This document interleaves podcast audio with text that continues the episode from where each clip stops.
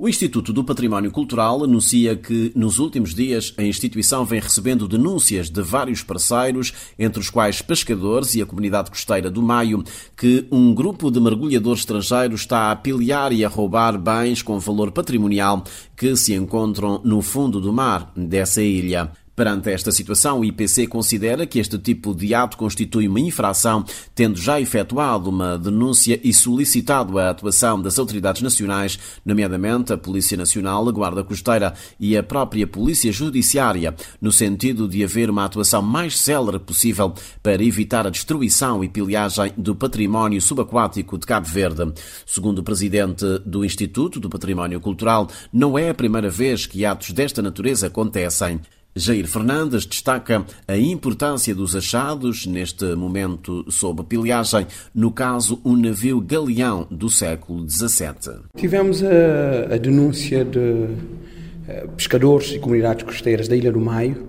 uh, dando a triste notícia que mergulhadores uh, devidamente identificados, nacionais e estrangeiros, estão neste momento à procura de, de restos de um galeão do século XVII. Isto é extremamente preocupante, eh, considerando o esforço que o país tem feito. Uh, só para mencionar que o país é, é subscritor ou ratificou a Convenção da Unesco para a salvaguarda do património cultural subaquático. Estamos este, neste momento em processo de, de, ratificação da Convenção contra o tráfico ilícito dos bens culturais, uh, para além dos vários projetos internacionais uh, que Cabo Verde neste momento faz parte. Uh, quando digo é preocupante porque lá está mais uma vez a vulnerabilidade ah, dos nossos mares por um lado, mas também da própria fiscalização. Uh, já fizemos uma nota que, foi enviada aos parceiros nacionais, às autoridades, nomeadamente à Guarda Costeira, à Polícia Nacional, à Polícia Judiciária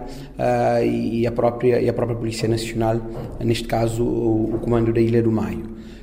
porque não é a primeira vez, não é a primeira vez, atos desta natureza tem, tem estado a acontecer, mas não com, com a frequência do, dos outros tempos, mas é, é importante aqui uh, realçar, realçar uh, a importância, a importância desses achados, uh, sobretudo quando se tratam de bens que, que estão a ser espolhados.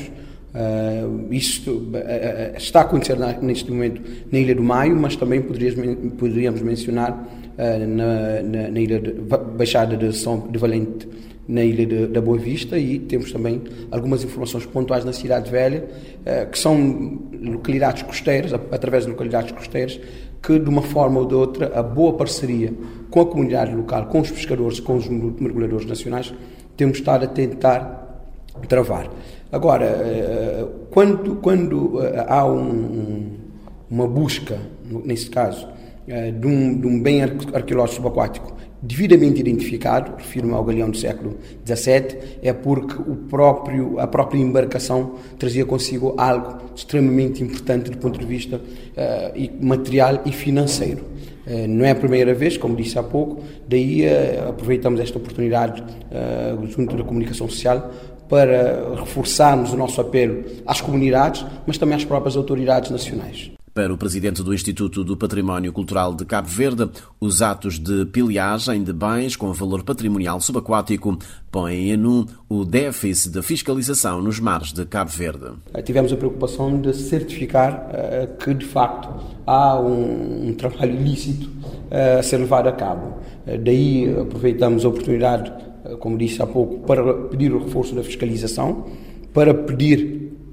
às pessoas os mergulhadores, eh, mas também a comunidade que esteja ciente e, e que denuncia sempre com frequência quando atos desta natureza são levados a cabo. Porque se trata de um património que é de Cabo Verde. Não obstante de, de, de serem navios ou embarcações uh, estrangeiras que durante algum tempo da história da humanidade aportaram aqui aos nossos mares, mas nesse momento estamos a falar de um património que é de Cabo Verde e considerando a sua importância no contexto histórico mundial, mas também eh, na própria, no próprio turismo que hoje temos aqui em Cabo Verde, eh, mas também eh, na sensibilização das comunidades costeiras que eu mencionei há pouco. Como sabe, foi criada a Comissão Nacional para a Salvaguarda do Património Cultural Subaquático, de onde faz parte